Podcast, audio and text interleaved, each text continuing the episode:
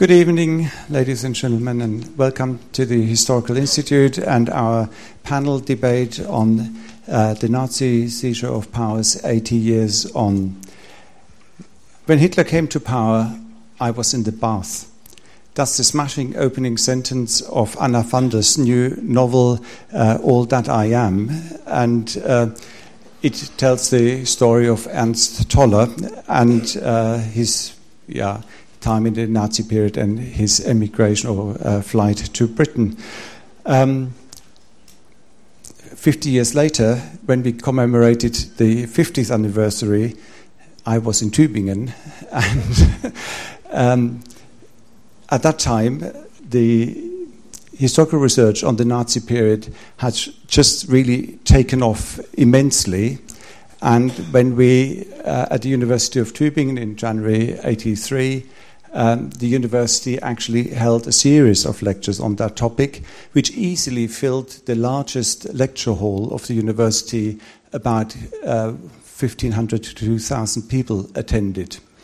And uh, the topic was then still interesting and worthwhile enough for the uh, Trotskyist group of international Marxists to interrupt every single of these lectures and uh, with sometimes really very yeah, funny uh, but fairly destructive uh, comments. Anyway, I'm very glad uh, that the topic obviously is still interesting enough to attract a large audience in London. And uh, when Benjamin Ziemann approached me quite some time ago, um, whether we should have a debate on this topic, I reluctantly but then very happily agreed uh, because I think it's indeed very interesting to revisit this period after 30 years of really very, very intense research on National Socialism and uh, all aspects of the history of that period, and uh, with many new uh, methods and also opening entirely different fields of research from what was the case in the 1970s.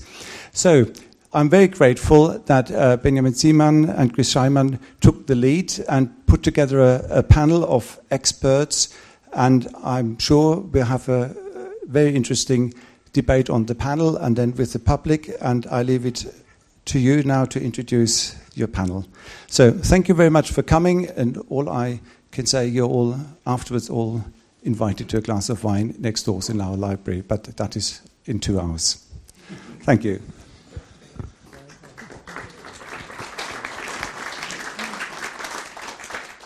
Thanks. Well, um, the obvious rationale for this uh, venture um, is quite obvious that there is an important anniversary that we uh, that invites uh, an opportunity for reflection and debate. But it's also, as Chris will explain in a minute, this is based on a collaboration that we have been working on for a while, which also involves in one sort of one aspect of it, uh, uh, Anthony, who's sitting next to me. At this stage, all I want to say is that I want to thank Andreas Gestrich as director of the German Historical Institute and also the staff of the institute, in particular Carol Starks, for her. Um, support in making uh, this event today happen and opening up their house as on pr- previous occasions for not only for scholarship and scholarly debate, which is the main function of the German Historical Institute, but also for hosting such a public event as this one uh, tonight. And I pass on immediately to Chris, who will say a few more words on the significance of the day. Thank you, ben- Benjamin. 80 years ago, Hitler came to power. No doubt this was a crucial moment. Some would even describe it as a turning point not only in German history. An anniversary like today is a good moment, really, to take stock of new interpretations and methodologies, to discuss open questions and controversies, or to see how its meanings and contexts have changed since the last anniversary, or indeed in the long term. And of course, the significance of 1933 has shifted over the years. More recently, from the preoccupation of uh, the rise of Nazism and the establishment of dictatorship to the focus on racial persecution, on murder, on the Nazis' expansionists, wars, ideas of living space, and of course, the Holocaust. And of course, the letter uh, was remembered just three days ago uh, during another anniversary, um, of course, the Holocaust Memorial Day. Now, let's be clear there are um, innumerable problems surrounding um, anniversaries, historical anniversaries. There's a danger that they turn into ritualized events that are filled with stereotypes and, in this instance, symbolic gestures of distancing oneself from it.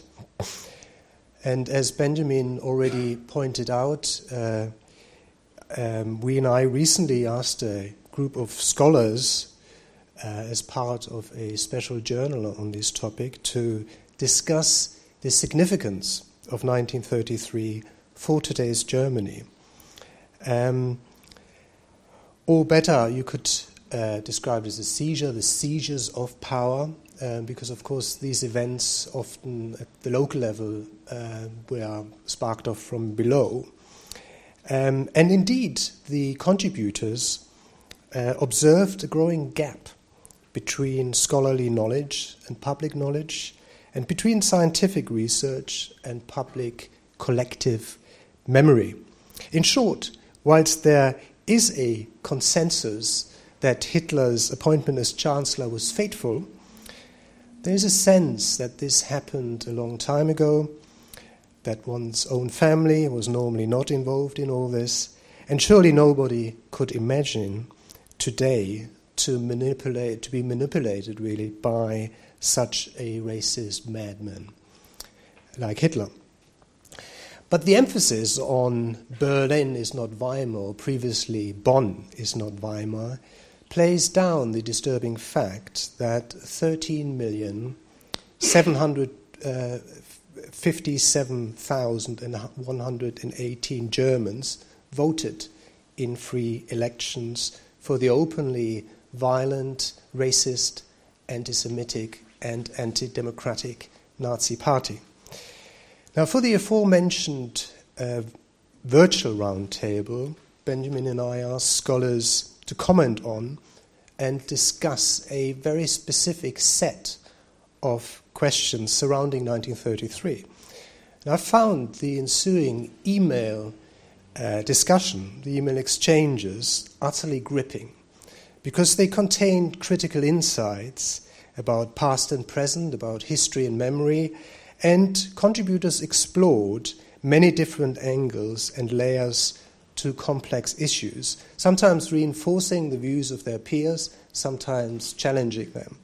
Well, I think we might well be in for a treat tonight, as this session is a kind of freestyle event, because there are no set of routine questions here uh, forced onto these uh, distinguished four speakers tonight, um, because we simply ask them to reflect themselves for around 10 minutes on this topic. Now, how exciting is that? Um, and all you, as audience, will need to do is really to engage with the speakers afterwards. And, and then we are, I think, um, for an, in for an event that will stimulate uh, reflections, learning, new things, and critical engagement about the place of 1933 uh, in today's scholarship and today's society. So back to you now, Benjamin. Thanks, Chris. So all that's left for me now is to introduce um, our panel of four uh, distinguished experts on modern German history and 20th century history, German history in particular. Uh, and I will do so in the running order in which they will give their statements. Uh, um, starting with Neil Gregor, who's professor at the University of Southampton uh, and of, uh, for each of these uh, speakers, I will only, I mean, we would spend ages listing only their most important publications, so I'll refine myself to confine myself to mentioning only two important books each. In Neil's case, that's his first monograph, Daimler Benz in the Third Reich, uh, an award winning monograph published in 1998, and equally award winning uh, his Haunted City Nuremberg and the Nazi Past, published in 2008. Then the next speaker will be Maiken Umbach, professor of modern European history at the University of Nottingham. Um, for her, I will mention two books Federalism and Enlightenment in Germany, 1740 to 1806, published in 2000, and more recently in 2009, German Cities and Bourgeois Modernism, 1890 to 1924. Then, sitting next to me, the next speaker will be Anthony McElligott, professor of history at the University of Limerick. Uh, he is, uh, among other books, uh, most pertinently here, the editor uh, of a volume in the short his Oxford History of Germany uh, on the Weimar Republic, published in 2008. And equally important and forthcoming this year with Bloomsbury is his book Hindenburg, Hindenburg to Hitler Authority and Authoritarianism in Weimar, 1916 to 1936. And finally, um, Professor Mary Fulbrook, who's professor at the Department of German, uh, University College London. And again, I will uh, mention of her many, many books, only the two most recent ones, uh, the second of which is uh, equally has been awarded the Fraenkel Prize this year. I think it's this year's Fraenkel Prize in Contemporary History. Uh, in 2011 was published Dissonant Lives, Generations and Violence Through the German Dictatorships and published I think late last year or early this year, uh, a small town near Auschwitz, uh, both books with Oxford University Press. So without further ado, we kick off with Neil for the first 10 minute reflection. Um, well, I'm, I'm, sort of very sort of honoured, really, to, to, to be invited to, to open this panel and to participate in it. I, I take the, the format as, a, as an invitation, really, not to say something kind of heavily programmatic uh, and heavily sort of self positioning, but, but something which is more about opening a set of questions up which we might um, discuss. It seems to me the discussion is always, in a way, as important as the, as the outcome. So I'm going to talk in very sort of general and slightly conjectural terms, really. Um, and I want to make three, three general points and then maybe three slightly more specific ones. Um, the first point I'd make is that if one looks back at the writing of the last 20 years or so, I think we can say that we've witnessed a silent historicisation of the Third Reich. Um, the emphasis now is overwhelmingly on historical context, on the historical embeddedness of the Third Reich, on the insights we might gain through comparison, those, those older ethically charged narratives of, of singularity uh, seem to me to have gradually uh, vacated the stage. Um, one can see that most obviously, I think, in the ways in which uh, different dimensions of the Holocaust are connected to wider histories and frameworks of expulsion, um, histories of resettlement, uh, histories of political violence more generally. Um, and most obviously, of course, uh, the emergence of the field of comparative genocide over the last 10, 20 years. Um, I think we can also see that in the ways in which uh, certain ways of writing no longer provoke the uh, furore that they once did. If you go back 25 or so years to the Broszat Friedlander debate, where the whole kind of argument was about you know, should one write using the sober methods of historical reflection or do we still have to think about, if you like, the limits of representation, as, as Friedlander had it? Um, that kind of polarity has gone now. Um, the contrast, I think, is perhaps with a, a, a, forum in the journal German History, which Michael and I were editing at the time, that we did last year, uh, called German History Beyond National Socialism, edited by Glenn Penny, where we kind of expected that there would be um, a, a degree of uh, hostile reaction to a forum which, in some ways, had some inflammatory comment, I think, and was intended to provoke in an intelligent way. And everyone just seems really to have shrugged your, their shoulders and just gone, well, yeah, fine, okay. So um, that's an interesting marker. Um, I think to move on, then, um, it seems to me that in some ways the an older set of political commitments and an older kind of political engagement has gone out of this debate as well.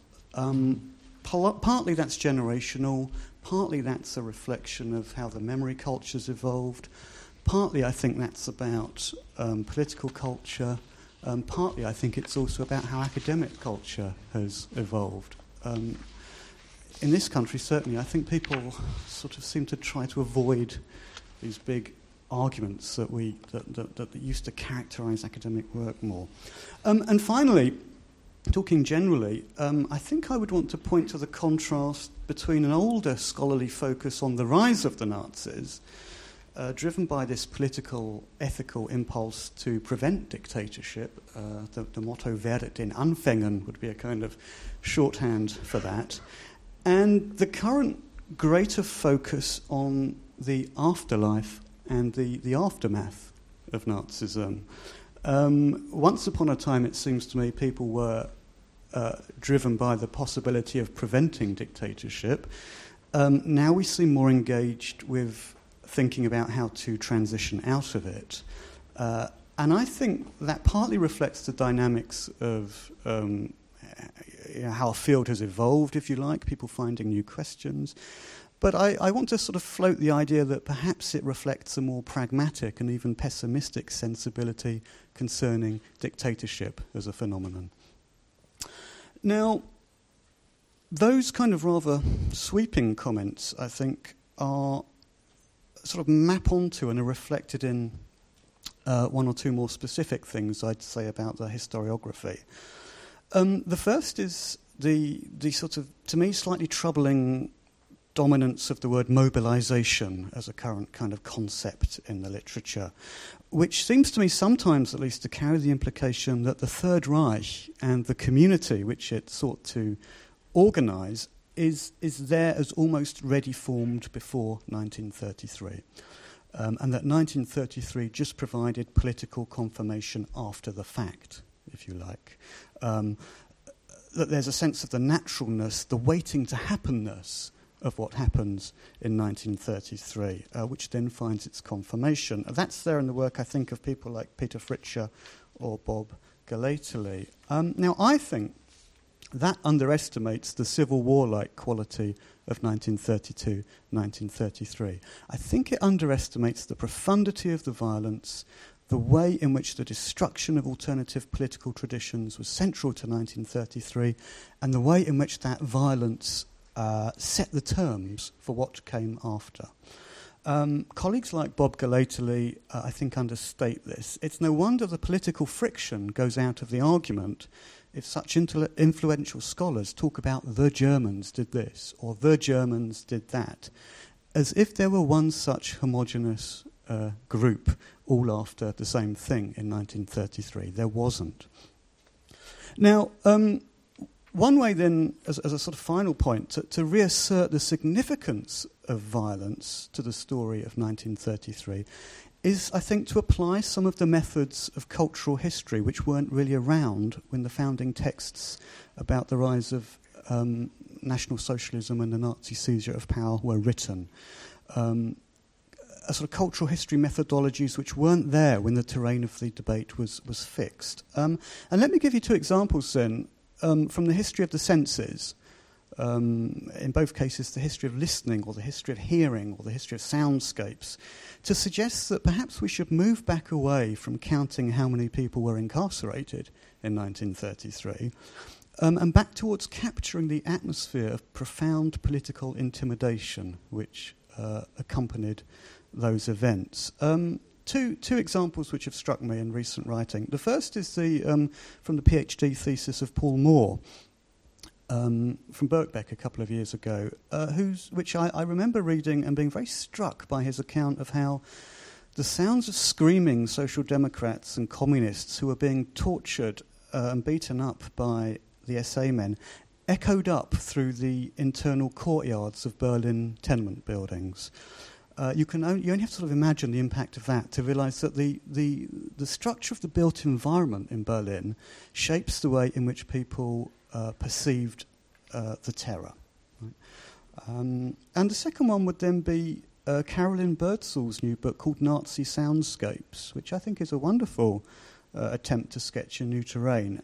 And she, she underlines how the, um, the symbolic occupation of urban space by the SA in the Depression was, amongst other things, also a sonic occupation. The phrase she comes up with is sonic brawling, by which she means that um, we have to recapture some sense of what it means to hear um, boots marching through the streets, or what it means to hear uh, political propaganda being uh, broadcast through microphones from the tops of, or loudspeakers from the tops of lorries. And if we then um, reframe our understanding of violence away from that kind of narrow definition of how many people get killed or beaten up, and broaden it out into thinking about the, the atmospheres of intimidation, then we might actually be able to move back to thinking about the ways in which uh, 1933 is a moment in which uh, one set of political traditions brutally smashes another uh, and sets the terms for what then comes after. So that's where I'll stop with my initial thoughts. Thank you. Um, I'm going to begin by picking up on that that last point about these atmospheres on, of intimidation. I think it's it's very clear that this is right and this is very important. Um, and yet, I'll take slight issue with that formulation that you used in the last sentence there. It's one milieu smashing up another. You've just subdivided the Germans into, into two groups when you said that too much of the literature treats them as one. Um, it seems to me that one of the achievements of recent literature is very much uh, uh, differentiating this out a lot more, showing how these divisions run through milieus, run in fact through families it's astonishing how many families uh, had people, often of the same generation, ending up on, on opposing sides of the political spectrum as it emerged in, in 1933. Um, now, in some ways, the story for those at the receiving end of the violence and the intimidation is relatively clear cut. Um, and it's underpinned, of course, by the systematic dismantling of the democratic institutions uh, that had protected and safeguarded civil and human rights in Germany and that were now being destroyed. But what of, what of the others? What of those who were in some ways complicit in the regime, uh, uh, participating in the violence? Directly or indirectly. Um, now, a lot of the recent research has, has tapped into new kinds of documents, and I guess what historians sometimes call ego documents are central to this diaries, photographs of which I'll say a little bit more in a moment, ways in which ordinary people documented their lives. One of the interesting and remarkable things about Germany in this period is that it is a, it's a society that's very, very deeply steeped in that tradition of producing ego documents all the time. There are long reasons, long, long-term reasons for this to do with the nature of German education, to do with the nature of German Protestantism. Um, I won't go into these now, but, but what we have is a wealth of these ego documents, and I think historians have only just begun uh, to make full use of these, and that to me is one of the most exciting things. One of the things that's happened is that that type of research has very much focused recently on the later years of the Nazi regime. Um, it's really come to the fore in a field that we call perpetrator studies, where we uh, uh, have seen extensive use of, of personal letters, of diaries, and so on, that have given us insights into the kind of generation of violence, of atrocities from the bottom up, that have really changed, I think, our perception of that field. This is also more generally true about the conduct of the war, especially the war in the East, and especially the war in its final phase, that most kind of paradoxical phase, where it was pretty much clear to everyone that the war wasn't winnable, and yet all these atrocities continued going on, being perpetrated on a mass scale. Um, and again, there's, there's, there's fascinating new work coming out of this. Um, Nick Stargardt's uh, uh, is, is, one that one could mention here, but it makes extensive use of these, these ego documents to illuminate the mentalities of, of, of those who participated in this effort.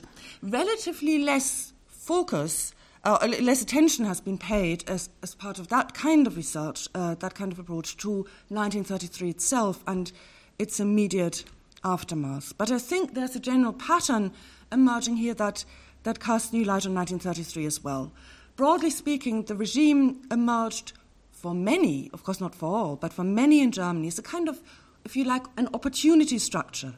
uh, something that people seized, they seized the sense of empowerment and agency that it offered, um, and the, very, the flexibility or the diffuse nature of Nazi ideology, I think, is part of that. Um, it gave a kind of unique scope for lots of individuals who found that they could tap into some aspect of it to, um, as it were, uh, you know, mobilize National Socialism for their own ends, for their own agendas, to act as Nazis, but with their own and very particular individualism, individual uh, interpretation of what National Socialism actually meant. Um, some of the work that's done on this um, uh, by uh, historians such as Michael Wildt has drawn attention to the fact that violence was very much written into this notion of the Volksgemeinschaft from its very beginning, that violence itself has a huge mobilizing potential, that it has a sort of charismatic function, that people love the exercise of violence, and that, that, that they attach themselves to a regime because it offers them opportunities to exercise violence in this way. Um, but it's not just about violence. I think a, there's a more kind of uh, diffuse set of, of, of, things that about National Socialism that people attach themselves to. Um, if I can shamelessly plug my, my own work very briefly here, my, my current project has to do with amateur photography in the Third Reich. And I've been extremely struck, first of all, by how much of it there is. Um, it seems that at this very moment, people became absolutely obsessed with documenting every aspect of their lives. Um, pretty much every German family in the 1930s acquired a camera. Um, and there's very little that they didn't photograph, and often then conserved in, in, photographic albums with captions, with other things, with newspaper clippings, and so on. So, creating kind of records of their experience of this regime, which I think provide very interesting insights into that kind of experiential attractiveness of National Socialism that historians ought to do more with. Uh, the technology itself, if you like, um, it's almost like a social medium uh, uh, like Facebook today, provided a powerful incentive, I think, to use the kind of macro story of National Socialism as a backdrop against which one staged one's own personal life. It, was a, it, it added a sense of sort of buzz and excitement uh, to inject one's personal narrative into the sort of zeitgeist of the times. So the Führer's speech going on in the background, or the automobile exhibition in Berlin, or the Strength Through Joy holiday program uh, provide a convenient foil in, in, in, through which one can lend significance uh, to one's own personal biographical narrative that's documented and self consciously commemorated in that way. Um, so, what, what, what do we conclude from all of this? I think there are, there's an important category here that perhaps historians are only just beginning to grapple with. And in that sense, I don't think the fire has gone out of the debate. And that is the category of agency. It's been very prominent, as I said, in, in, in perpetrator studies, um, but perhaps not sufficiently yet in studies of everyday life under National Socialism, this idea of agency, of self empowerment, as a very attractive political proposition that mobilized people uh, to participate in some aspects of the National Socialist regimes, uh, regime. So, what do we conclude from, from all of that if we sort of try to assess the general significance of, of 1933 today? In some ways, this lends itself to a very pessimistic um, uh, conclusion. Um, people seem to care, many people seem to care much less about rights, about democratic institutions, than they care about that sense of personal agency and empowerment.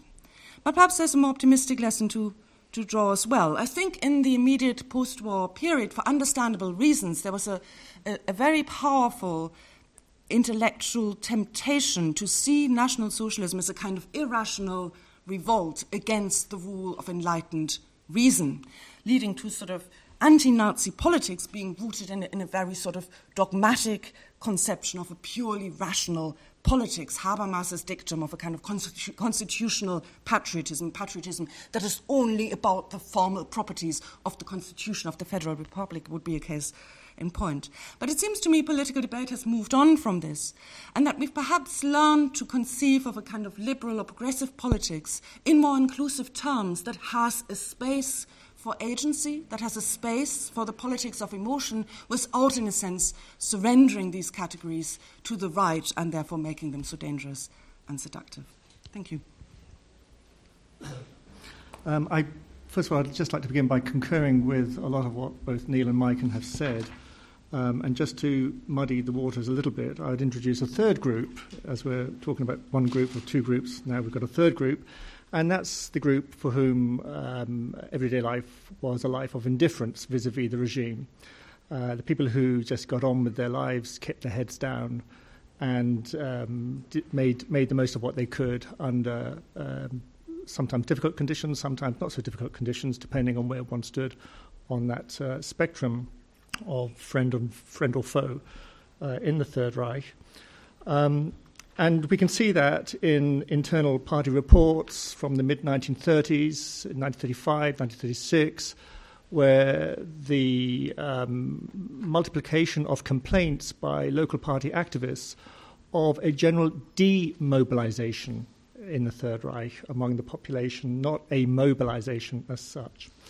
Uh, but maybe we might come back to that um, in, in a little bit.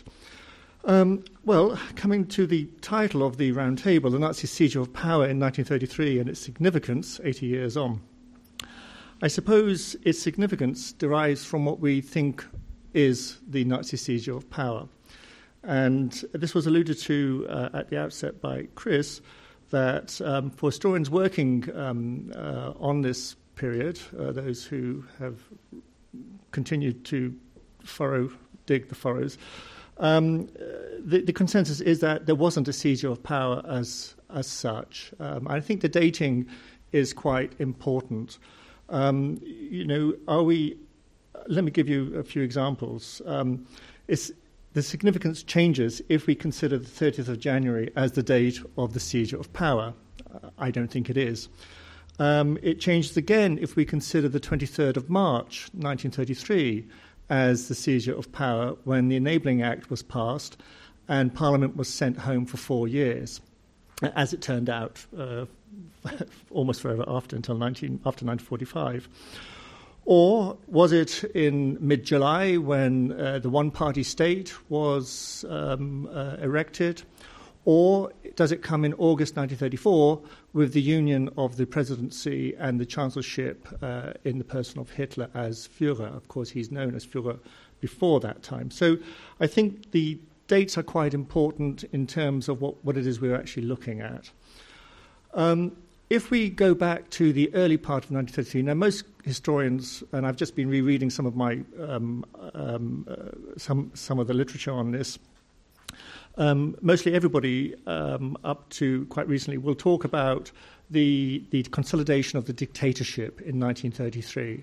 Uh, certainly by the summer of 1933, uh, if not by the end of 1933, when opposition, political opposition that is, is effectively curtailed uh, and the Nazis appear to be uh, fairly secure in the saddle. Um, I think the process, though, is, is, a lot more complex than that. Um, and it depends really what we mean by dictatorship and what was perceived at the time as dictatorship. Of course, in retrospect, in hindsight, we f- throw our hands up in horror and would argue, you know, dictatorship is a terrible thing. And this is what you find in Clinton Rossiter's path breaking study, comparative study of constitutional dictatorship, uh, which began life as a thesis and then was published in 1948 one of the earliest treatments of uh, the nature of um, dictatorship um, in America, France, uh, wartime dictatorship, that is, in America, France, Britain, and Germany.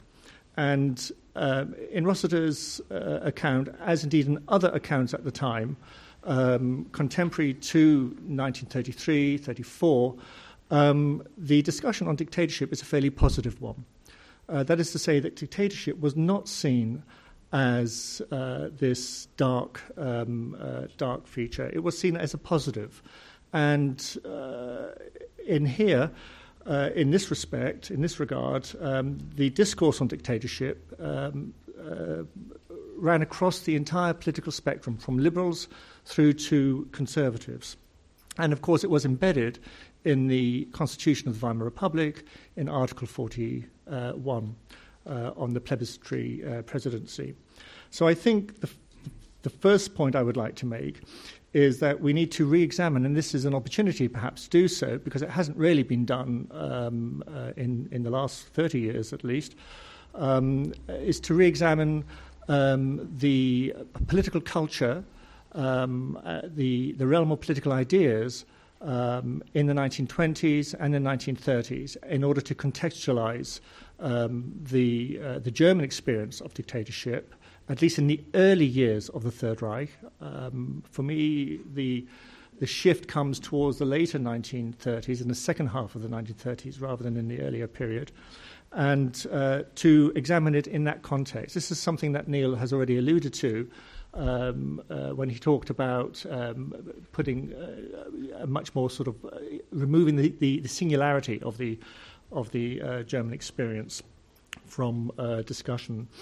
Um, and there, I think, therefore, we need to uh, once we can do that, then we can start to look at how um, these different moments, which I would see as stepping stones or parts of the journey, the path towards the type of racial dictatorship underpinned by racial uh, um, el- eliminationist um, ideas and policies at the end of the 1930s uh, establishes uh, itself. Um, up until the mid 1930s, uh, was a broad consensus um, uh, among um, national conservatives and uh, the Nazis. Um, on um, how the state should be governed, uh, who should be participating, participatory in that. Um, um, uh, and that, uh, I think, is a key factor that needs to be uh, borne in mind. I'm not saying it was a complete consensus, but it is certainly by the beginning of the 1930s easily the dominant consensus among the movers and shakers in German political life at that time. Um, and that really requires us to re examine the realm of um, ideas, of ideology. Uh, it requires us to re examine the realm of uh, political uh, cultures uh, as well. Um, and to move away from this sort of binary division between, say, democracy on the one hand and dictatorship on the other, and to see how they intersect and where they intersect and at what points they intersect. Uh, that would be, I think, uh, a desiderata of the of, of research.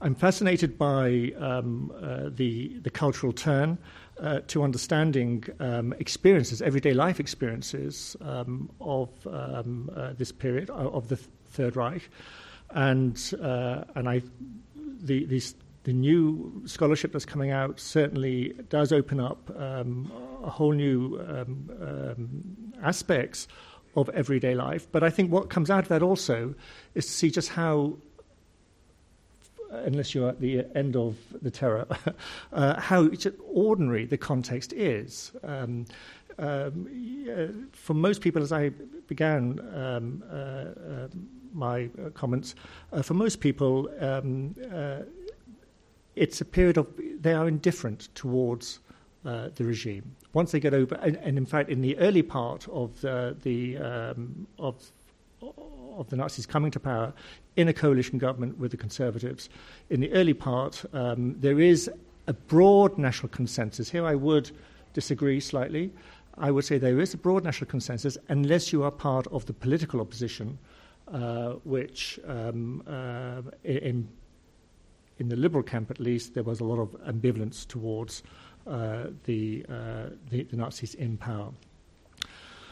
Um, if there's a lesson to be learned, um, and we're taking um, the, uh, the title of the roundtable to heart in terms of its significance, I think for me the significance is finally um, that uh, over the last 30 years or so, um, we have at our fingertips now a much better array of scholarly studies uh, at the local level, regional level, and at the central uh, level, um, which uh, throw a lot of uh, new light and uh, insights into uh, the mechanics of power and how power is achieved, how it can be achieved. Um, it allows us to view or to digest the Third Reich uh, not so much in the crude black and white terms that we used to do, but more or less uh, in, in its what I call the dangerous nuances. Uh, and the lesson there, of course, is how easily democracies can be delegitimized, uh, as was the case in the course of 1931 32, uh, can be destabilized, 1932, uh, certainly, thrust towards authoritarianism, between 1931 and 1933, and then finally into dictatorship uh, from 1933 34 uh, onwards into the later 1930s. That for me would be um, uh, the lesson uh, uh, that lies in the significance of looking at uh, the um, Nazi, the mechanics of coming to power, and the Nazis' uh, role in this uh, in 1933. Okay, well, um, I've interpreted the question a little bit differently from the other panelists. I was thinking about significance of 1933. How is it given significance by people in their own lives? And although I come to the historiography at the end of it a little bit, uh, I want to look at how people saw it in their own life stories at various different times after 1933. In fact, I completely misinterpreted the question when I very first heard it because I thought, what is the significance of it for me personally? Well, I wouldn't exist if it were not for 1933. My mother would not have left Berlin, my father would not have come to Britain and stayed there from Canada, and they would not have met, married, and produced me. So I'm very grateful in that small sense. and I'm sure there are many people in the audience today who also find that significance of 33 has a very personal significance for them, whether pre or after their birth, um, whether in or out of the bath at the time. Uh, so it, it clearly made a lot of difference to an awful lot of people in the 20th century and still does.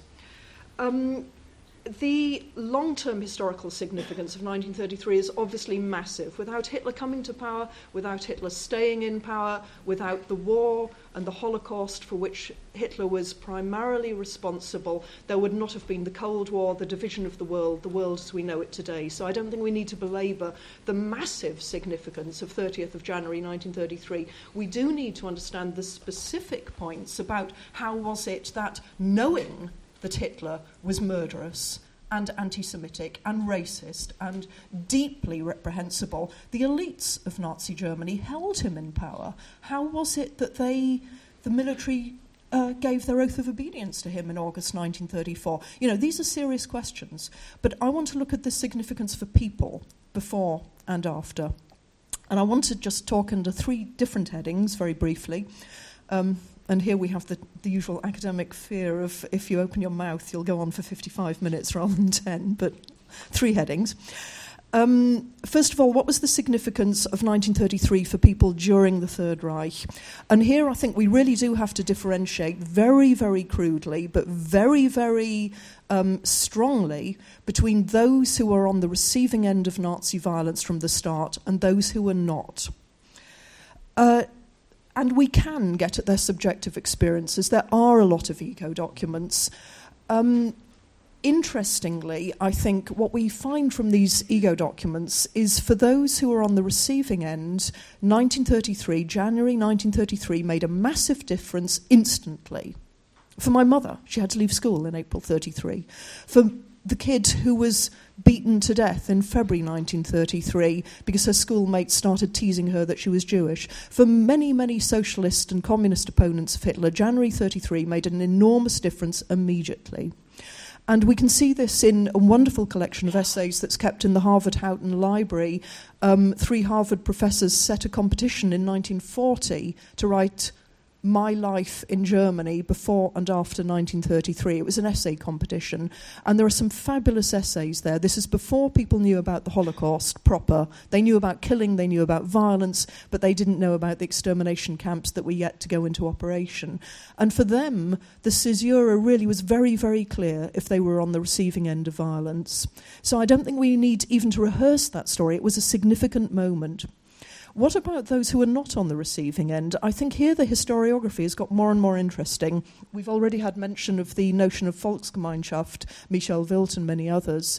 My own view on this, and this comes from exploring these ego documents at some length, is that for many people who were Aryan Germans, or not excluded from the Volksgemeinschaft, you get outward conformity combined with inner disagreement, dissonance, disquiet, grumbling, all sorts of variations, but constrained behaviour that becomes conformist. And what is more important, in the enactment of new scripts, you begin to learn those scripts. So all the stories that you get on both sides of the fence, the kind of tram stories, somebody giving up their seat for a pregnant woman and then somebody else saying, no, no, you can't, she's Jewish, or the school stories, racial science, spot the child in the class who doesn't have full Aryan ancestry, or the endless stories you get in accounts of breaking off of friendships. She's not my friend anymore, or I can't be your friend anymore.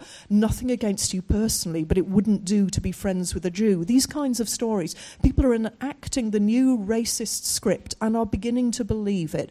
So I think there is the beginning of a seeping change through new kind of conformist behaviour after 1933 despite sometimes not, I mean, being mobilized. I think mobilization is a good term for some people. Some are more readily mobilizable than others, and a lot of the research is now showing which generations, who, where, in what groups were more easily mobilized for the Nazi cause than others. And sometimes it is purely behavioral mobilization, but not inner mobilization. I think these distinctions are being made made. I think for those who are not victims of the regime, the real changes in the significance of 33 only come in wartime, or come most of all in wartime. But here again, there are huge differences across different generations. If you're a youngster, um, and you only are exposed to serious violence in the very last year of the war, 44 45, that is an immense caesura in your life. If you're older, if you're mobilised for war in 1939, it's a quite different experience of violence and a different shock to the system. So I think all these significations, the significance of 33, is quite varying, but I think there are some patterns that we can identify if we're careful and if we're differentiated. Um, second point what was the significance of 1933 after 1945? We're coming into memory here. Um, again, I think it depends on when was the caesura in your own personal life and when are you remembering and thinking about this, and both of these things vary quite a lot. Uh, for many of those who are members of the so called Volksgemeinschaft, the real caesura is the end of the war the closing stages of the war. This is when they are victims of flight, of expulsion, of rape, of bombing, of bereavement, the mass bereavements, the mass violence, and the mass mo- movement of people against their will in the last years, the last months of the war, and the early post war period. This is the real caesura in many people's lives, the time they remember as the worst time of their life. Very often it's the early post war years, even up till 1948. And the good times both in the surveys carried out by the US military government immediately after the war, and in the Institute for Demoscopy surveys in the 50s, and in Lutz Niethammer and others' oral history projects in the 1980s. The good times are seen as the 1930s, and the worst time as the later 1940s and then the good times begin again in the 1950s if you're a West German, um, more problematic if you're an East German. So we have to be a little bit careful about Germans in this discussion. Um, Self representations of Germans as victims, though, does also have a history of its own. Uh, if you're going for compensation claims as an expellee refugee immediately, uh, well, in the early 1950s, in the Adenauer period, you may be playing up your plight in a way that you won't again for many decades until you're in retirement um, in the 1990s and 2000s when you're looking back on your childhood, and when, interestingly, the whole international culture has changed so that victim status is something that is acceptable, indeed good. The whole PTSD, post traumatic stress syndrome, that whole period from the 1980s onwards allows you to play up being a victim in a way that perhaps you couldn't in the 60s and 70s. So the Germans as victims itself has a history too. If you were a victim of Nazism and survivor, again, how you see that period and what is the caesura depends very much on your own life story. I've made a strong point about the significance of 33 if you're writing your life story in 1940, but very often that has pale hurled into absolute insignificance and meaninglessness if the real moment in your life that made all the difference to your life was seeing your mother being deported from Theresienstadt to Auschwitz, or if the real moment was when you saw your father brutally beaten up and you had to go and look at his body in a Gestapo cell and, and say, Yes, that was my father, uh, you know, as one gets in life stories. And the caesura in people's lives varies very much on when it really impinged and made a massive difference to them. But I think with victims again and survivors, um, the way in which this is remembered depends when in their life they're doing the remembering and in what context they're doing the remembering.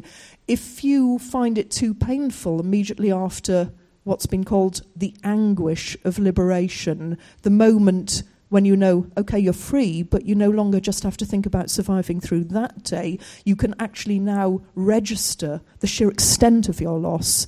If, if you then find it too painful to think about that in the 1950s and 60s, and you don't want to make your children's lives as miserable as your own life has been, you don't talk about it necessarily in the way that you might do in the 1980s and 90s, and now in the context of Holocaust Memorial Day. I'm sure many of you have been to events over the last few days or have thought about this when the now very elderly survivors are sort of thinking their mission is to educate for the future and not only to talk about their own personal past. So, this remembering significance changes over a long period of time.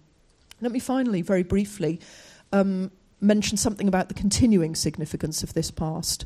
I think it's twofold. Uh, I think much of what we call collective memory is not. It's really not memory. It's collective representations, it's historical consciousness, and so on. But I do think that is a phenomenon which is different from history. It's emotionally significant, it has emotional associations, it matters in a way that history doesn't, that an awful lot of people can just read dates and not worry about it. Um, and it matters for example, my, my book, A Small Town Near Auschwitz, was mentioned. I cannot believe the way in which that mattered to me personally, how emotionally bound up I got in writing that book, and how emotionally significant it was for the son of the Nazi about whom I was writing as well. And this history still matters terribly to people who were not there at the time. So it's not collective memory, but it's, it's a past that matters.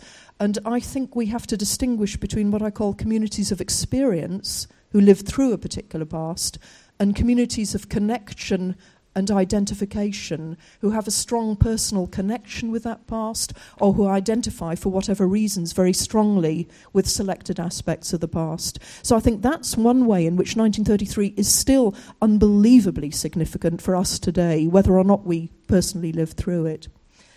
And the other set of questions, which I think were raised by Neil at the beginning, but I want to raise in a slightly different way, have to do with the continuing significance in the historiography. I think as historians, professional historians, we have to think very hard about how we write about this period in order to make it matter. Um, Neil was suggesting there was a historicisation, that we were less interested in a personal or political or moral or ethical way, that we were able to write more objectively about it, that in a sense Martin Broszat won that debate. I would contend actually no, Saul Friedlander won that debate. Uh, or really, he didn't win the debate because I think that debate was actually uh, really crude in some respects. I reread it recently and thought it was not well phrased. But I think the issues that Friedlander raised and the issues he raises again in his two volume history of the persecution of the Jews are really significant. How do we get subjectivities back into history? How do historians portray past subjective experiences in a way that is as accessible? As novelists, creative writers, filmmakers that can reach audiences in the way that Schindler's List and, and so on do, and yet remain true to the constraints of the evidence, the facts of the case, and make the explanatory arguments that as historians we're committed to doing. So I think the the questions for historians as creative writers, in a sense, are every bit as significant now as they were for Friedlander and Broszat. I don't think this issue of objectivity, value neutrality, how do we deal with subjectivity, etc., I don't think any of that has really been resolved, and I don't think neutrality is in itself, in any sense, objective. So I, I disagree entirely with Neil's opening comments, and I leave it open to the floor to discuss. Thank you. Oh, can I just very briefly retract one word in my last sentence? I do not disagree entirely with Neil's opening comments. I thought the rest of them were great and brilliant. I just disagreed with that notion that we'd, dehis- we'd, we'd historicised it. So, sorry.